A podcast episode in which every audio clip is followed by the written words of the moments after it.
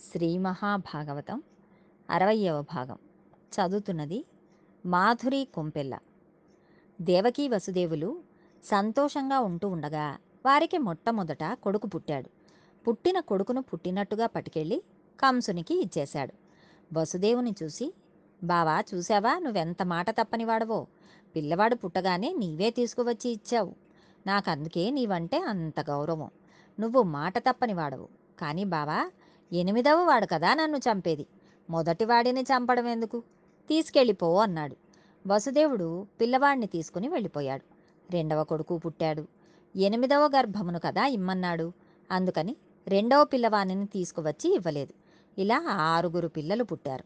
ఆ ఆరుగురు పిల్లలతోటి అమ్మకి నాన్నకి మిక్కిలి అనుబంధం ఏర్పడింది. ఇంత అనుబంధంతో వాళ్ళు సంతోషంగా ఉన్న సమయంలో ఒక రోజున కంసుని దగ్గరికి నారదుడు వచ్చాడు. ఆయన మహాజ్ఞాని. ఎప్పుడు వచ్చినా ఏదో లోక కళ్యాణం చేస్తాడు. కంసుని దగ్గరకు వచ్చి కంస ఎంత వేరివాడవయ్యా? అసలు నీవు ఎవరిని వదిలిపెడుతున్నావో తెలుసా? వారెవరూ మనుష్యులు కారు. నువ్వు క్రిందటి జన్మలో కాలనేమి అను పేరు గల రాక్షసుడవు. నిన్ను శ్రీ మహావిష్ణువు సంహరించారు. నీ తండ్రి తల్లి దేవకి వసుదేవుడు పక్క ఊళ్ళో ఉన్న నందుడు ఆవులు దూడలు వీరందరూ దేవతలు. నిన్ను చంపడానికే వచ్చారు అని చెప్పి ఆయన హాయిగా నారాయణ సంకీర్తనం చేసుకుంటూ ఊర్ధ్వలోకములకు వెళ్ళిపోయాడు. ఇప్పుడు కంసుడికి అనుమానం వచ్చింది. నారదుడు అనవసరంగా అబద్ధం చెప్పడు కదా. వసుదేవుడిని ఆరుగురి పిల్లలను తీసుకురమ్మనమని కబురు చేశాడు. ఎనిమిదవ వాడికి వీళ్ళు సహాయపడితే నా బ్రతికేమైపోవాలి? అందుకని ఉన్నవాళ్ళను ఉన్నట్లుగా సంహరించాలి అనుకుని పిల్లలను చంపేశాడు. తర్వాత తన తల్లిని తండ్రిని దేవకిని వసుదేవుని అందరినీ కారాగారంలో పెట్టి బకుడు తృణావర్తుడు పూతన ఇలాంటి వారినందరినీ పిలిచి వాళ్ళతో స్నేహం చేశాడు. తర్వాత వస్తున్న గర్భం ఏడవ గర్భం. కాబట్టి జాగ్రత్త పడాలని దేవకీ వసుదేవులను అత్యంత కట్టుదిట్టమైన కారాగారంలో పెట్టాడు. రోజు తానే వెళ్ళి స్వయంగా చూస్తూ ఉండేవాడు. ఇక్కడ మీకు ఒక అనుమానం రావాలి. వసుదేవుని పిల్లలు పసివారు. నారదుడు మహానుభావుడు. లోక కళ్యాణ కారకుడు. నారం దదాతి ఇది నారదహ అని ఆయన జ్ఞానం ఇచ్చేవాడు. అటువంటి వాడు ఆరుగురు పిల్లలు చచ్చిపోవడానికి ఎందుకు కారకుడు అయ్యాడు?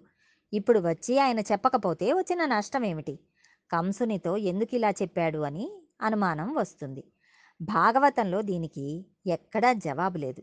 దీనికి పరిష్కారం దొరకాలంటే దేవీ భాగవతం చదవాలి. దేవీ భాగవతంలో ఈ రహస్యమును చెప్పారు. పూర్వం మరీచి ఊర్నాదేవి అని ఇద్దరు ఉండేవారు. వాళ్ళిద్దరికీ ఆరుగురు పిల్లలు పుట్టారు. వాళ్ళు పుట్టుకతో బ్రహ్మజ్ఞానులు. వీళ్ళు ఆరుగురు ఒకసారి చతుర్ముఖ బ్రహ్మగారి సభకు వెళ్ళారు. వాళ్ళు నిష్కారణంగా బ్రహ్మగారు కూర్చుని ఉండగా ఒక నవ్వు నవ్వారు. అప్పుడు బ్రహ్మగారు మీరు రాక్షసుని కడుపున పుట్టండి అని శపించారు.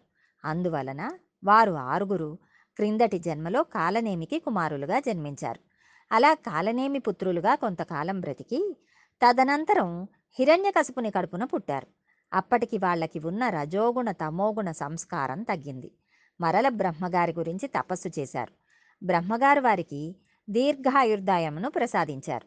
ఈ విషయం వారు తండ్రి అయిన హిరణ్యకశపునకు చెప్పారు. అప్పుడు హిరణ్యకశపునికి కోపం వచ్చింది. నేను ఇంకా తపస్సు చేసి దీర్ఘాయుర్దాయమును పొందలేదు. మీరు అప్పుడే పొందేశారా? కాబట్టి మిమ్మల్ని శపిస్తున్నాను. మీరు దీర్ఘ నిద్రలో ఉండి మరణించండి. అంతేకాకుండా వచ్చే జన్మలో పుట్టినప్పుడు గత జన్మలో తండ్రి ఆ జన్మలో మిమ్మల్ని చంపుతాడు అన్నాడు. వాళ్ళు దీర్ఘ నిద్రలో ఉండి చనిపోయారు. మరుజన్మలో మరీచి ఊర్నల కొడుకులు ఇప్పుడు దేవకీదేవి కడుపున పుట్టారు. వాళ్ళ శాపం ఈ జన్మతో ఆఖరైపోతుంది. వీళ్ళు ఇప్పుడు గత జన్మలోని తండ్రి చేతిలో చచ్చిపోవాలి. గత జన్మలో వీరి తండ్రి కాలనేమి? కాలనేమి ఇప్పుడు కంసుడిగా ఉన్నాడు. కాబట్టి వారు కంసుడి చేతిలో మరణించాలి. వారికి ఆ శాప విమోచనం అయిపోయి వారు మరల బ్రహ్మజ్ఞానులు అయిపోవాలి. అందుకని నారదుడు వచ్చి వాళ్ళు శాప విమోచనం పొందేలా చేశాడు. అది నారదుని రాకలో గల కారణం. ఇది దేవీ భాగవతాంతర్గతం. కుండలోపల వెలుగుతున్న దీపంలా లోకములనన్నింటినీ తన కడుపులో పెట్టుకున్న శ్రీ మహావిష్ణువుని తన కడుపులో మోయవలసినటువంటి దేవకి కంసుని కారాగారమునందు మగ్గుతున్నది. ఈ స్థితిలో ఒక చిత్రం జరిగింది. శ్రీమన్నారాయణుడు తాను అవతరించాలని అనుకున్నాడు. తనకన్నా ముందు శేషుడు బయలుదేరుతున్నాడు. ఆదిశేషుడు ముందు అన్నగారిగా పుట్టాలి. అందుకని యోగమాయను పిలిచి ఒక మాట చెప్పాడు. నీవు భూమి మీదకి వెళ్ళు. అక్కడ కంసుని కారాగారంలో దేవకీ వసుదేవులు ఉన్నారు. కంసుడు వసుదేవుని భార్యలందరినీ ఖైదు చేశాడు. ఒక్క రోహిణి మాత్రం నందవ్రజంలో నందుని దగ్గర ఉంది. ఇప్పుడు వసుదేవుని తేజస్సు దేవకీదేవిలో ఏడవ గర్భంగా ఉంది. అందులో శేషుని అంశ ఉన్నది. అందుకని ఎవ్వరికీ తెలియకుండా ఆ గర్భస్థమైన పిండమును వెలికి తీసి దానిని తీసుకువెళ్ళి నందవ్రజంలో ఉన్న రోహిణీ గర్భమునందు ప్రవేశపెట్టు. గర్భస్రావం అయిందని అందరూ అనుకుంటారు. అప్పుడు ఇక్కడ జారిపోయిన పిండం అక్కడ పెరుగుతుంది. పెరిగి అక్కడ వర్ధిల్లుతాడు. శేషుడు బలరాముడన్న పేరుతో జన్మిస్తాడు. నన్ను సేవించాలని కోరుకుంటున్నాడు. అందుకని నీవు వెళ్ళి ఆ పని చేయవలసినది అని చెప్పాడు. వెంటనే యోగమాయ బయలుదేరి వచ్చింది. ఏడవ గర్భంలో దేవకీదేవి గర్భం నిలిచి సంతోషంగా ఉన్న సమయంలో ఆమె కడుపులో ఉన్న పిండమును బయటకి లాగి నందవ్రజంలో నందుని దగ్గర ఉన్న రోహిణీ గర్భంలోకి ప్రవేశపెట్టింది. ఇవాళ భాగవతమును వింటున్నప్పుడు ఇది జరుగుతుందా అని మనం ఎవ్వరము సందేహించనవసరం లేదు. ఇప్పుడు ఇటువంటివి ప్రపంచంలో జరుగుతున్నాయి కదా. ఇప్పుడు మన వాళ్ళు చేసే పనిని అప్పుడు భాగవత కాలంలోనే మహర్షులు చేశారు. చాలా బలవంతుడైన వాడు కాబట్టి ఆయనకు బలభద్రుడు అని పేరు. లోకములనన్నింటినీ ఆనందింపజేస్తాడు కాబట్టి రామ శబ్దమును ప్రక్కన పెట్టి బలరామ అని పిలిచారు. ఈ అమ్మ కడుపులోంచి లాగబడి వేరొక అమ్మ కడుపులోకి ప్రవేశపెట్టబడ్డాడు. అందుకని సంకర్షణుడు అని పేరు వచ్చింది. ఈ విధంగా బలరాముని ఆవిర్భావం జరిగింది. తదనంతరం కృష్ణ పరమాత్మ ఆవిర్భవించాలి. శ్రీమన్నారాయణుని పూర్ణమైన తేజస్సు బయలుదేరి వసుదేవుడిని ఆవహించింది. వసుదేవుడిలోంచి ఆ తేజస్సు దేవకీ గర్భంలోనికి ప్రవేశించింది. కృష్ణ పరమాత్మ దేవకీదేవి గర్భంలో పెరుగుతున్నాడు. ఈ గర్భంలోకి ముప్పది కోట్ల మంది దేవతలు బ్రహ్మగారితో కలిసి వచ్చి దేవకీదేవి కడుపులోకి వెళ్ళి నిలబడ్డారు. ఇది గర్భశుద్ధి అంటే వారందరూ మహానుభావ నీవు మా యందు అనుగ్రహించాలి. కంసాదులు రాజ్యం చేస్తూ భక్తులైన వారిని నిగ్రహిస్తున్నారు. కాబట్టి ముకుంద నీవు అమ్మ గర్భంలో నుండి బయటకు రావలసింది అని పరమాత్మను స్తోత్రం చేస్తున్నారు. ఇక్కడ కంసుని పరిస్థితి దారుణంగా ఉంది. దేవకికి అష్టమగర్భం వచ్చేసింది. నెలలు పెరుగుతున్నాయి. తొమ్మిదవ నెల వచ్చేసింది. స్పష్టంగా తేజస్సు కనపడుతుంది. ఆ అష్టమ గర్భంలో పుట్టేవాడు తనను చంపేస్తాడని భయం. జ్ఞానము చేత లోకమంతా ఒక ఈశ్వరుడు కనపడ్డట్టే కంసునికి కూడా కనపడుతోంది. అందుకనే నారదుడు ధర్మరాజు గారితో కొందరు వైరముతో కూడా ఈశ్వరుని పొందుతున్నారు అన్నాడు.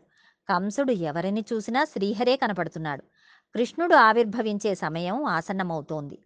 శ్రావణ మాసంలో అర్ధరాత్రి పన్నెండు గంటలకి ఆకాశం మబ్బులు పట్టి వర్షం పడుతుంటే శ్రీకృష్ణ భగవానుని ఆవిర్భావం జరిగింది. అప్పుడు ఆకాశమంతా మబ్బులు పట్టి ఉంది. కంసుడు గాఢ నిద్రలో ఉన్నాడు. భటులను పెట్టాడు. తలుపులు దగ్గరికి వేసి వాటికి ఇనప గొలుసులు వే వేశాడు. వాటిలో మేకులు దింపాడు. తాళములు వేశాడు. తాళం చెవులు బొడ్డులో పెట్టుకున్నాడు. వసుదేవుడు ఏమైనా చేస్తాడేమోననే అనుమానంతో వసుదేవుని కాళ్ళకు చేతులకు ఇనుప సంకెళ్ళు వేశాడు.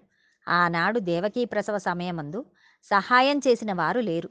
ఆ తల్లి అంత బాధపడింది. అటువంటి స్థితిలో అర్ధరాత్రి పన్నెండు గంటల వేళ్ళయింది మహానుభావుడు శ్రీమన్నారాయణుడు ఆవిర్భవించాడు. నాలుగు బాహువులతో నల్లటి మబ్బు వంటి కాంతితో పట్టు పీతాంబరం కట్టుకుని శంఖ చక్ర గదా పద్మములను పట్టుకొనిన వాడై మహానుభావుడు వజ్ర వైఢూర్యములు పొదగబడిన కిరీటంతో నల్లటి కుంతలములతో చెవులకు పెట్టుకొనబడిన కర్ణాభరణముల కాంతి గండస్థలముల ఎందు ప్రకాశిస్తూ ఉండగా మెడలో కౌస్తుభమనే రత్నమును ధరించి శ్రీవత్సమనే పుట్టుమచ్చతో సమస్త లోకములు కొలిచే పాదపద్మములతో చంటి పిల్లవానిగా వసుదేవునికి దర్శనం ఇచ్చాడు. అటువంటి పిల్లవానిని చూసి సంకెళ్ళలో ఉన్న వసుదేవుడు పొంగిపోయాడు. అన్ని లోకములను కాపాడేవాడు ఈవేళ నాకు కొడుకుగా పుట్టాడు. మామూలుగా కొడుకు పుడితేనే గోదానం వస్త్రదానం హిరణ్యదానం చేస్తారు. నాకు శ్రీమన్నారాయణుడు కొడుకుగా పుట్టాను. పుట్టాడు. నేను ఎన్ని దానాలు చేయాలి? కానీ కొడుకు పుట్టినప్పుడు సచేల స్నానం చేయాలి. నేను చేయడానికి కూడా లేదు. కృష్ అనగా నిరతిశయ ఆనందరూపుడు ఆ కృష్ణ దర్శనంతో కలిగిన ఆనందంలో ఆయన స్నానం చేసేశాడు. తర్వాత ఒక్కసారి నీళ్ళు ముట్టుకున్నాడు. మానసికంగా పదివేల మంది బ్రాహ్మణులకు పదివేల గోవులను దానం చేశాడు. నేను కారాగారము నుండి బయటకు వచ్చిన తర్వాత తీర్చుకుంటాను అనుకుని పిల్లవాడుగా ఉన్న స్వామిని చూసి దేవకీ వసుదేవులు నమస్కరించారు. అప్పుడు కృష్ణ పరమాత్మ దేవకీ వసుదేవుల వంక చూసి నవ్వుతూ భయపడకండి. అసలు నేను ఇలా ఎందుకు జన్మించానో రహస్యం చెబుతాను వినండి అన్నాడు. భగవద్ అనుగ్రహంతో మరికొంత భాగం రేపు తెలుసుకుందాం.